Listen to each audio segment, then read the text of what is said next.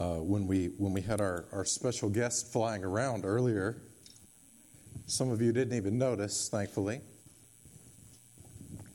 I uh, immediately started to run through all the things that could happen if this wasp continues to bother us. And I knew I had seen some fly swatters somewhere. And so I went and got a couple. Um, and maybe we need to have like weekly uh, swatters.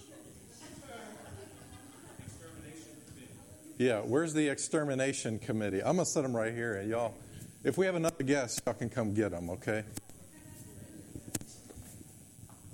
If you're a human guest, we're glad you're here, okay? You will not be swatted. I want to invite you to go back to 1 Thessalonians. 1 Thessalonians. We're going to continue in chapter 4 as we've been continuing in the whole book under the title More and More Steadfast Toward the Day of Christ. And to get you caught up on where we are in the book, uh, Paul has, has expounded on their wonderful relationship, his relationship with this church. Now he wants to be there and continue his ministry among them, how they reciprocate that love, how they want him to be there. They want his influence, they want his ministry, but it doesn't seem to be happening. And so his very short time with them at the beginning, it turns out, is what God needed from Paul to lay that foundation that would produce in this local church exactly what he intended to do. And Paul sort of wrapped up that first part of the book at the end of chapter 3 with a benediction of sorts. Kind of sounded like a prayer, but he, he prioritizes their abounding love. He says their love ought to abound, as he says, inside and outside of this congregation of saints. And he goes on in chapter 4, turning his attention to more practical instruction. As you recall, the first three chapters, he didn't really instruct anything. It was all just sort of like the, the beauty of, of having relationships in the body of Christ and even, even with other churches and, and with missionaries and all the benefits there. Now he has turned his instruction or turned his attention to specific instruction, and he gave some very explicit instructions last week. If you were here or you were able to listen online, you heard a little bit about the things he had to say regarding sexual immorality. Now, he went into a good bit of detail to describe what they needed to hear. And this week, he sort of hits on the next measure of instruction that he feels like they need. But even in this instruction, he's like, as we're going to read in just a moment, you have no need of anyone to write to you about this matter. So they needed his instruction on sexual immorality. Now he says, Hey, you're doing really well at this. So I want to give you just a bit more encouragement so that you will continue pressing toward that, that more and more that we've been looking for in this book. So I want to invite you to read with me 1 Thessalonians chapter 4, verses 9 through 12. Hear the word of the Lord. Now, concerning brotherly love, you have no need for anyone to write to you, for you yourselves have been taught by God to love one another. For that is indeed what you are doing to all the brothers throughout Macedonia. But we urge you, brothers, to do this more and more, and to aspire to live quietly, and to mind your own affairs, and to work with your hands as we instructed you, so that you may walk properly before outsiders and be dependent on no one. Let's pray. Father, we ask for your help again in the matter of understanding and applying your word. Help us not to just be hearers, but doers. And even still, not just doers, but doers that desire ultimately to look like Christ. So let us be those faithful servants today in regard to your word. Send your spirit to illumine our hearts and minds. Show us Jesus. He is the one we need. And we pray in his name. Amen. The title this morning is Ordinary Christianity. Ordinary Christianity. And It seems on occasion we need sermons like this that simply say, hey, keep it up. Keep it up. Keep doing what you're doing. Because otherwise, we, we tend to get lax on the basics, don't we? We forget about the basics of the Christian life when it comes to our faith and practice. And yet, I don't want to assume that you are one of the ones that's doing so well, loving one another. It's very likely that some of us are not doing as well as we'd like to think when it comes to these basic matters. So, the Word of God today may be for some a bit of a kick in the pants. But no matter how well we're doing, no matter where we are on that spectrum of brotherly love, as he mentions here, the text is clear. Let's do it more and more. Let's go deeper. Let's go wider. Let's go higher in our brotherly love in the Christian faith. Let's grow stronger, more steadfast as we look to the return of our Savior. So don't give up, saints. Don't set aside that high calling. We hear these, these words and we're like, yeah, right? I'm preparing and I'm like, yes. This is exciting. The Christian faith is exciting. I'm pumped up about following Jesus and sharpening one another and worshiping with you. I felt so underprepared today. You know, I, no matter how I'm feeling about how the day's going to go, I'm always excited. Always excited to see you face to face. And we can get pumped up, right? We can hear those calls and those rally cries, and we can get real excited about loving one another. But then we read, and it's like, okay, love one another. Okay, I'm excited. I'm excited. Okay, live quietly. That's not real exciting, preacher.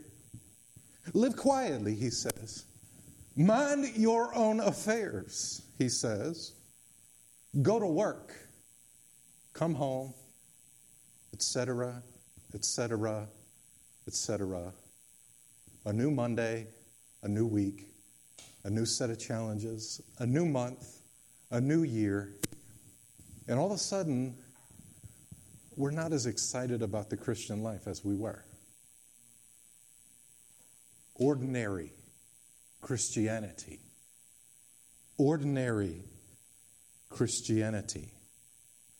What he talks about here is that brotherly love and that way of life that is simply normal for followers of Jesus. And he says, in this ordinary Christian life, as we discover today, those looking on, those outsiders, they will take note.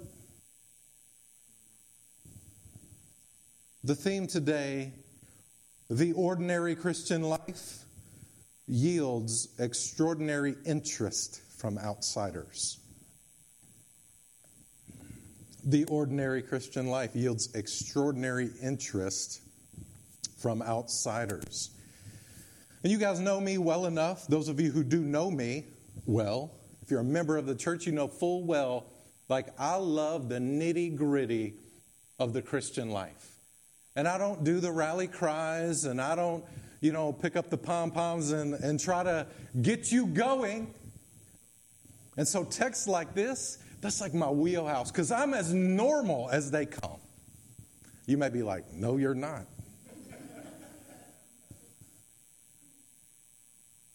Texts like this, they remind us that the Christian life is not about the big impact the world changing lifestyle. It's about the normal stuff. And the Word of God tells us today that your normal Christian life is exactly what God will use in His kingdom. So, no, you don't need to be the, the Adoniram Judson or whoever it is. You don't need to be that person who we read about in history books to make the impact that God has made you for. In fact, he says in these verses right here, that shouldn't be your aim. The ordinary Christian life yields extraordinary interest from outsiders. I want to give you two encouragements, hopefully, quickly. this morning. Number one, let's grow our witness through brotherly love. Let's grow our witness through brotherly love. You know, in our land where everybody professes to be a Christian, it seems, talk can be very cheap. The real question of who we are and what we are will be answered not only in verbally subscribing to Christianity, but also supremely in loving one another. As we heard from John earlier, they will know you by your love for one another. And so we ought to have this love among us saints in a way, we see this played out in a way that reflects heaven itself. And so the love, the brotherly love we have, is a foretaste of the kingdom that is to come. Now, as you've been following along in 1 Thessalonians, Paul maintains this family vibe, and it's still here. He talks about the local church in family terms because that's what it is.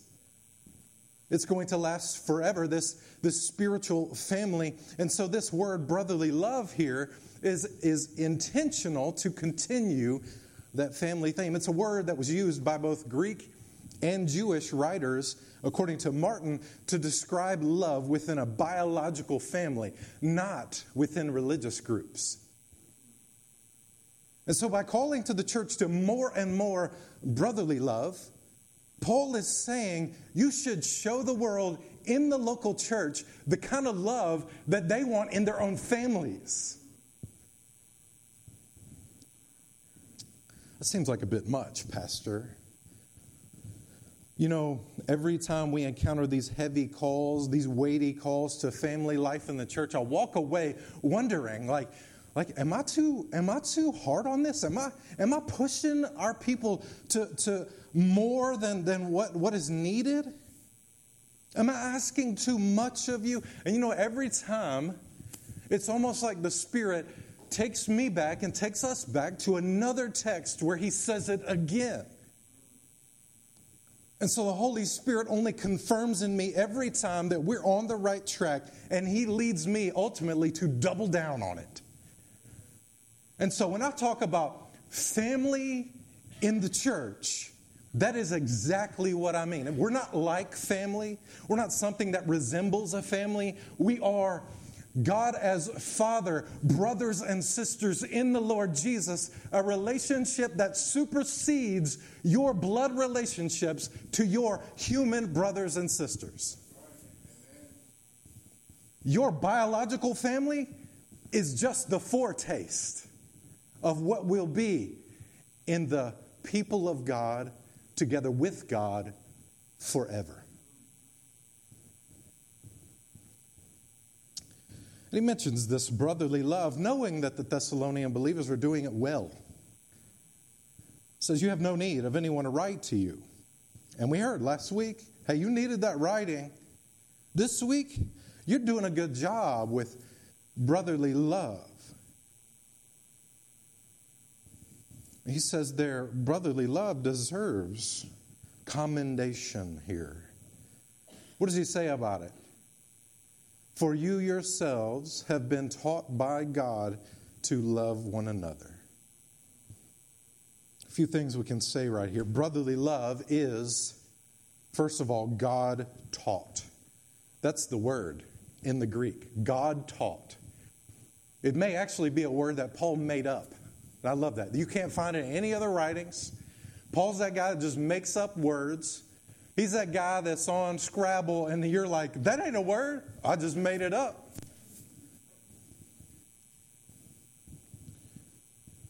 It's really a, a word that captures a prophetic prediction from Isaiah 54 13 and other places. Here's what it says all your children shall be taught by the Lord, and great shall be the peace of your children. And Jesus echoes the promise in his ministry in John chapter 6 and 45. He says, It is written in the prophets, they will all be taught by God. And he goes on, he says, Everyone who has heard and learned from the Father comes to me. And then immediately we see, we, see, we begin to see the, the role of the Holy Spirit as teacher come into play and then work itself out in the rest of the New Testament. So let's connect the dots real quick. Remember the situation at Thessalonica. Paul wanted to be there to continue teaching them. He wasn't able to get there and was anxious about their state, but he was gladly relieved by the report that Timothy brought about how well this church was doing. And so, what do we say to this? God will undoubtedly bring about his purposes in the life of the local church. As far as Paul could tell, he's like, man, I'm the answer here. God send me. I can teach them. I can grow them. I can make them faithful. That's my ministry. Let me do my ministry. But that's not what happened. And we don't know exactly what happened on the ground, if we could say it that way, in this local church. But Paul is assured on these words right here that their love comes from God Himself. He acknowledges, hey, I didn't do it, but God did it. We can conclude that pastor teachers were growing up in their midst who took on the mantle of opening God's word and explaining its meaning, which is normal New Testament church practice. Now, I want to caution you here. There are some in our day who want to cast off the need to be under regular teaching of the Word of God. And so when somebody, somebody says, and you will hear it if you haven't already heard it, all I need is the Holy Spirit and my Bible, then you can help them better understand. You can help them learn that the church, according to the Bible, is the pillar and the buttress of truth. You can help them recognize the need for spiritual leaders, for pastors, for elders, for overseers. You help them learn that God has granted teachers to the local church, Ephesians 4, to equip the saints for the work of ministry, gifting each one for the good of the whole church. I've seen it over and over and over again. Pastor Kyle, as well, in our ministry, meeting all kind of folks, everybody who says, it seems everybody who says, All I need is the Holy Spirit in my Bible, you can guarantee that they are caught up in some crazy doctrine. They're caught up in something. Kyle and I could tell you a lot of stories. But you know what? The regular teaching of the Word of God is the means by which God has kept His people doctrinally sound for hundreds and hundreds and hundreds and hundreds of years. This is what he has designed. They are taught by God. They know this love by their fellowship with God. So he says, brotherly love, first off, is God taught. Secondly, brotherly love is kingdom aimed. he says right here, that is what you are doing, this brotherly love. That is what you are doing to all the brothers throughout Macedonia. So their mentality here was not us four and no more. They wanted to see their love grow and ex- expound, abound outside of even their own fellowship.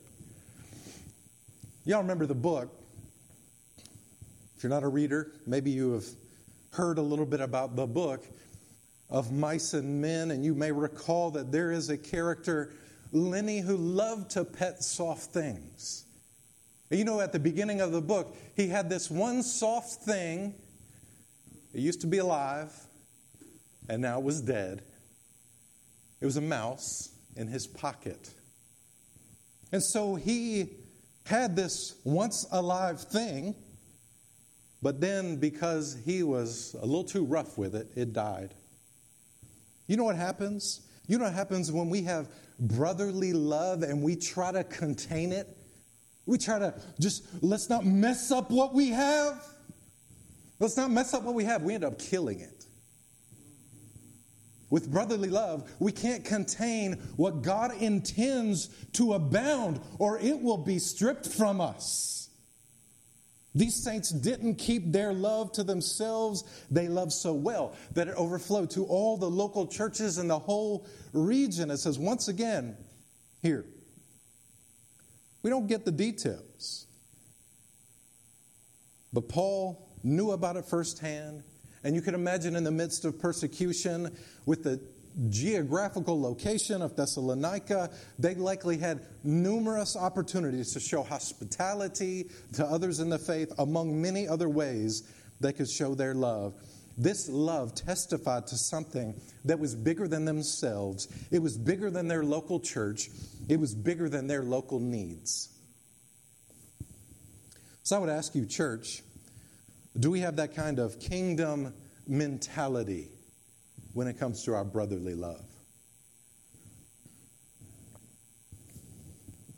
As much as we pray for other local churches, missionaries across the world, as much as we promote mission beyond this local church, even still, have we adopted the mindset that carries our brotherly love to fellow saints far and wide? Look into your prayer life. Look at your prayer life. Is it big like the kingdom? Don't neglect, don't neglect the saints that are sitting next to you, but remember those who are also on the front lines of our neighborhoods, in our cities, even in other cities and other countries, those who are persecuted. And the Bible actually says in Hebrews, remember the saints that are in prison. We ought to have that brotherly love manifested at the very least in our prayer life, but it ought to hit us in where we go on mission. It ought to hit us in the wallet as we can support those going on mission. That brotherly love is kingdom aimed. But thirdly, we see from the text brotherly love is ever practiced, ever practiced. Y'all like my hyphenated words today? I was a little proud of that. It's ever practiced. We urge you, brothers, to do this more and more. You know, there's a one main reason that I enjoy playing golf. Some of you are like, "Oh man, he talked about golf last week or the week before." You really you can pick up any sport and say this about it. But I love playing golf because there is this perpetual reality that I can be better. I can be better than I was. I'm not very good at golf, just so you know. But, you know, every time I play, I will hit a shot, one or two shots, one or two shots. You can guarantee I'm talking about it to my wife for probably 10 or 15 minutes when I get home. You should have been there, you should have seen this shot, right? Every round, there's one or two shots. It's, it's like, man, a pro would have hit that like that. You know, we're never going to master brotherly love. You're never going to say, ah, we got it now. No more work to do on brotherly love because you know what's going to happen? Then you go to interact with one another and you realize, hey, this ain't so easy. I was doing good until I had to talk to you. uh, see, it, it, it's always going to be an opportunity for us to grow this brotherly love.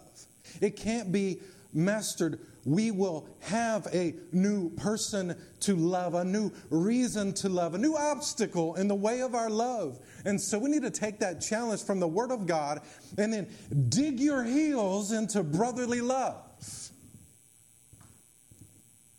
It's ever practiced. It's God taught, it's kingdom aimed, it's ever practiced. You need to do this more and more, and all of this is set in relation to what the outsiders see. I'm convinced this whole uh, four verses right here, is one unit. Is set in a relation to what outsiders are seeing among the saints in the local church. They will know, they will know Our shared love comes from God. They'll know that our love testifies to something bigger than just our little group of Christians. They'll know that our love doesn't quit, it doesn't get tired, it doesn't say, I've had enough of these people. It doesn't peak, and it doesn't peter out. It's that love like if you're familiar with the Jesus Storybook Bible, the never stopping, never giving up, unbreaking, always and forever love. So let's love in those ways that outsiders who look on the love that we have, they want this kind of love. And Paul doesn't stop with love, though. He sheds light on other aspects of our public witness and tells us that we will gain respect from outsiders. So, secondly, let's gain respect through ordinary life. Verses 11 and 12, I'll read them again. After he says, But we urge you, brothers, to do this more and more. Verse 11, and to aspire to live quietly, to mind your own affairs to work with your hands as we instructed you, so that you may walk properly before outsiders and be dependent on no one. Let's gain respect through ordinary life. And he adds just a few more exhortations regarding the Christian life onto this brotherly love and connected with this brotherly love. First off, live quietly Live quietly. Aspire to this. One commentator says this is make it your ambition. So, Christian, hear me, especially if you're anywhere near my age, okay? Rather than spending your energy on trying to make a name for yourself, God says, why don't you aim to fly under the radar? to not be noticed. Why don't you, for a minute, just forget the views and the follows and the likes? That is not the real world anyway. Cultivate the calm life. Hiebert comments here that the word refers to, that is, um, quietly, to live quietly. It's, a, it's infinitive, it's actually a verb to live quietly. He says that the word here refers to silence after a speech. Some of you are like, I wish we could get there quickly. To the after speech. Some of you, y'all didn't get that. I thought that was funny, okay? I thought it was funny. Sometimes it just doesn't work when you're preaching. Here's, here's what he says it refers to silence after a speech, it refers to rest after labor, it refers to peace after war. It refers to peace of mind, he says, tranquility.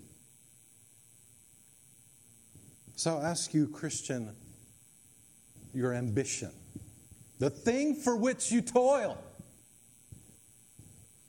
Does it matter in the long run? Why are you toiling for temporal things? And it seems counterintuitive, doesn't it? it? Seems counterintuitive to live quietly. If you want to make a difference in the kingdom, oh, we can think of a lot of things that we'd like to hear, but if you want to make a difference in the kingdom, Paul says then try to go unnoticed. Hey, if people don't have a clue who you are or who we are, but people are learning about Christ and disciples are being made, then we're doing a good job. But you know, deep in the muck of worldly self promotion, Christians can be the absolute worst. But you know what the kingdom says? The kingdom of Christ, it says to be the greatest in the kingdom, you need to be the least. To be the first in the kingdom, you got to be the last. to attain the heights of faith, you got to have faith like a child.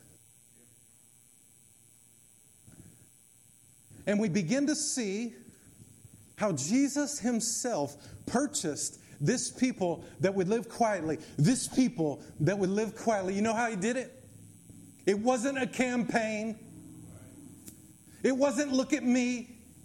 It was I'm coming to lay down my life. You want to follow me? He says, Eat my flesh and drink my blood.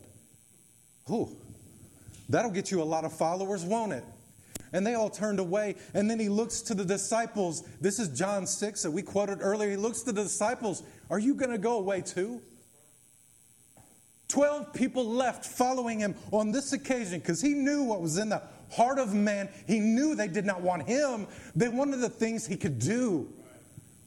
He didn't go out on a campaign trying to be the king. Oh, he knew he was a king, and he was satisfied in knowing what was coming. And it led him to the cross, where he would lay down his life, he would shed his blood, he would rise from the dead. And even still, they could not believe what he did. It's that kind of kingdom that says, hey, Christian, make a difference by living quietly. It says, live quietly. Secondly, in our words, mind your business. Christian, mind your business. Take care of your responsibilities. Stop meddling in other people's affairs. On the internet, I keep up with a, a, group, and in this group, somebody posted a picture of their brand new truck, and it was in their driveway. And you could kind of see the, the yard behind the truck in the picture. And so there are people who are like, hey, congratulations on your new truck. One guy got on there and was like, as far as I could tell, he had no idea who this was. Like, they weren't friends or anything. Somebody who knows where across the country. He gets on there and says, hey, it's about time to take care of that grass, isn't it? oh my goodness. I read this and I'm like, where are we? Like, what is going on? Who is this guy? You know what happens when we meddle? We become busybodies. We become busybodies. Y'all listen, this is in Second Thessalonians. And this pertains very, very closely to what we're saying here. Maybe one day we can do Second Thessalonians. Maybe directly after first. I don't know. It seems to make sense. When we get there, we're going to expound all these things again. You read the text for today. You, you saw it on the screen. You, you're hearing me preach about it. Second Thessalonians chapter 3 and verse 6. Now we command you, brothers, in the name of our Lord Jesus Christ, that you keep away from any brother who is walking in idleness and not in accord with the tradition that you receive from us. That's strong language. Keep away from them. For you yourselves know how you ought to imitate us because we were not idle when we were with you. We've read about this, right? We've preached about this. Nor did we eat anyone's bread without paying for it, but with toil and labor we worked night and day that we might, might not be a burden to any of you. It was not because we do not have that right, but to give you in ourselves an example to imitate. For even when we were with you, we would give you this command if anyone is not willing to work, let him not eat. For we hear that some among you walk in idleness, not busy at work, but busy bodies. Now, such persons we command and encourage in the Lord Jesus Christ to do their work quietly and to earn their own living. Mind your business. It manifests itself in a number of different ways, but you all saw it. I remember when the news of Ukraine broke several weeks ago, and I read something. It was funny, but so true. It said last week everybody was an expert on vaccines. This week, everybody is an expert in global politics.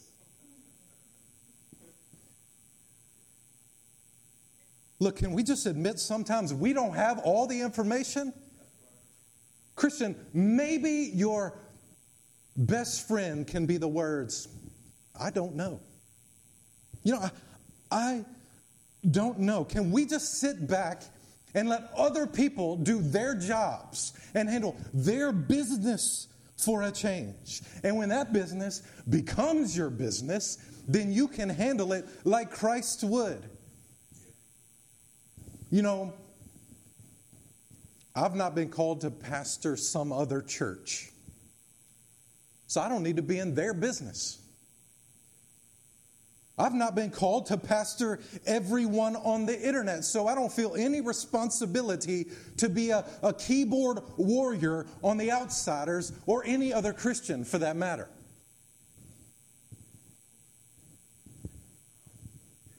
Saint, all I'll say is if it's not our business, then revert back to the first one and live quietly. Live quietly. Go unnoticed. Thirdly, work your job. Some of y'all are going to leave here so depressed, man. Live quietly, mind your business, work your job. Wow. Thanks, Pastor. Work your job, Christian.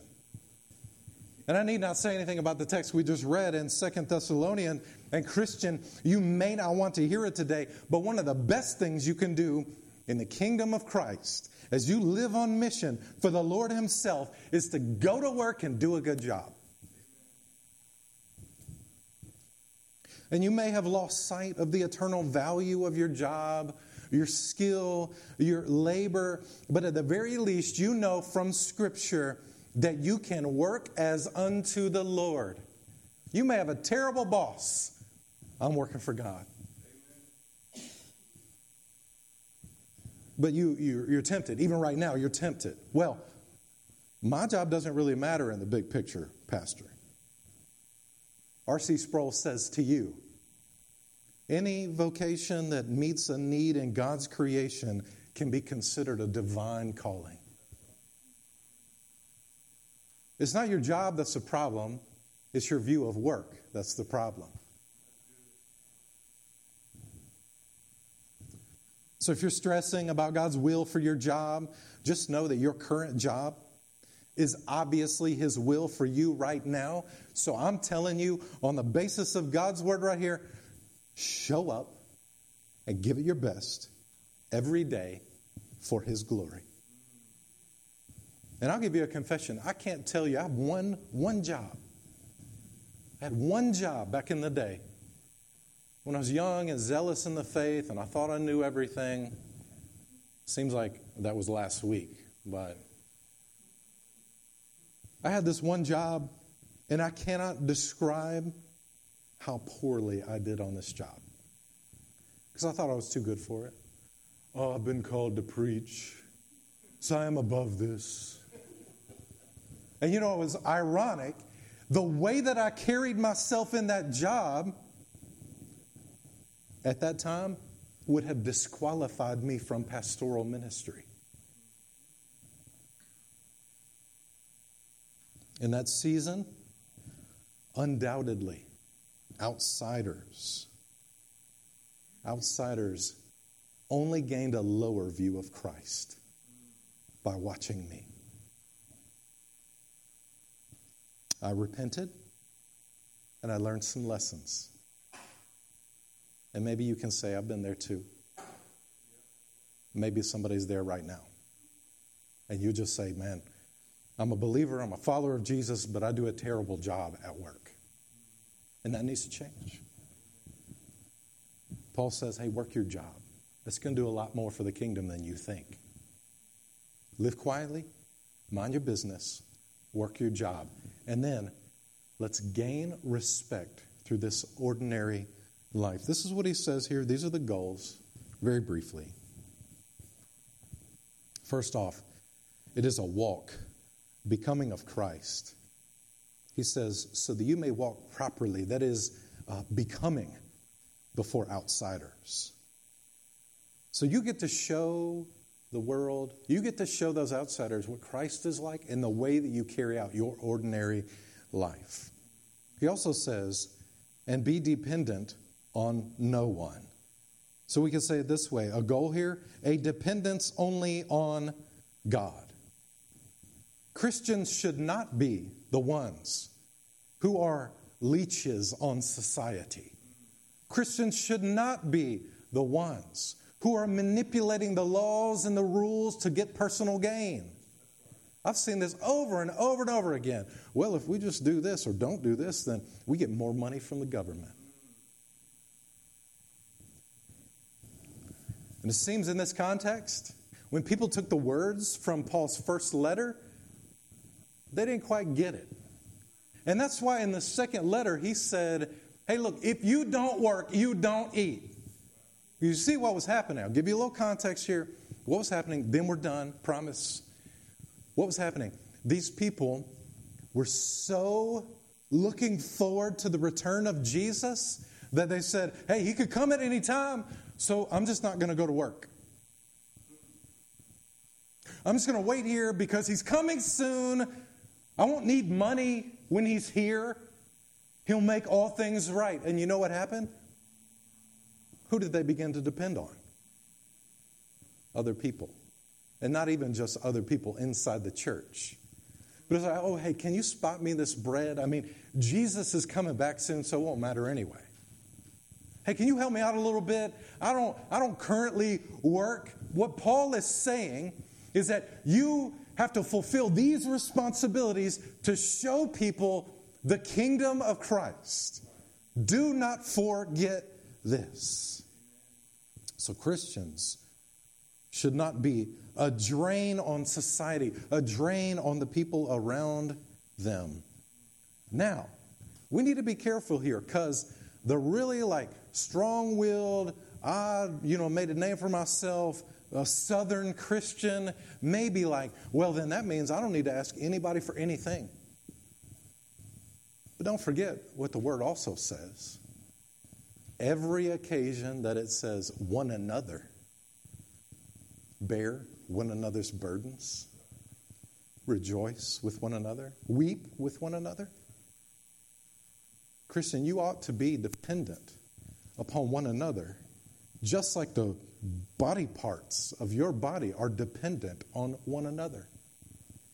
We, by God's design, grow and mature through this sharpening. What Paul is saying is that you can't be that person that totally contradicts our Christian work ethic in the world.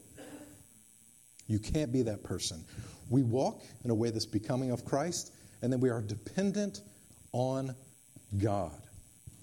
Obviously, we see that through his people. Now, I want to conclude this way. I want to refer to Jesus' high priestly prayer and the way that he talks about what the world will see from his people. Okay? I want to be clear in his prayer, he says, John 17, 9, he's praying to the Father, and he says, I am praying for them. That is, the believers, the disciples, the followers of Jesus. He says, I am praying for them. He says, I am not praying for the world, but for those whom you have given me, for they are yours. So we get it. It's clear. Jesus is praying in this high priestly prayer only for people who are redeemed. And then in John 17, 20 and 21, he says, I do not ask for these only but also for those who will believe in me through their word. So it's the disciples who he was with, and it's all the disciples who would come through their teaching. Believer, that's you and me. So Jesus is praying for you and me, and he says that they may all be one. Just as you, Father, are in me, and I in you that they also may be in us, that is, that union we have with Christ. Don't lose me here, okay? So that the world, Jesus says, so that the world may believe that you have sent me. Do you see? when we walk as God intended church, the world looks upon us. You know what they know to be true without a doubt? Jesus is sent from the Father. Jesus is sent from the Father. So when outsiders look on our ordinary lives, they may or may not turn to faith in Jesus Christ. That's, that's beyond our control, okay? Yet what they will discover is the truth of Jesus. And they will no longer be worried about what the church is doing. Ah, these people, they're hypocrites. I don't like these people. They say they love, but they don't love. They won't be worried about us anymore. Their concern at that point will be Jesus alone. And they will know that Jesus was sent from the Father to redeem fallen creation and restore all things under his righteous reign. And it's going to be a terrible day when that unbeliever has to stand before Jesus and say, Deep down, I knew it to be true, but I wouldn't submit to you. Maybe today you are coming to understand saving faith for the first time. Repent from sin, believe on Jesus. He says, You will be saved. You'll be counted among the saints. You have a home in heaven. You'll be in the new creation, glorified, serving God for all eternity. ordinary Christian life. Trust that God will turn the eyes of the outsiders toward Jesus as we live this Christian life, saints. Let's pray.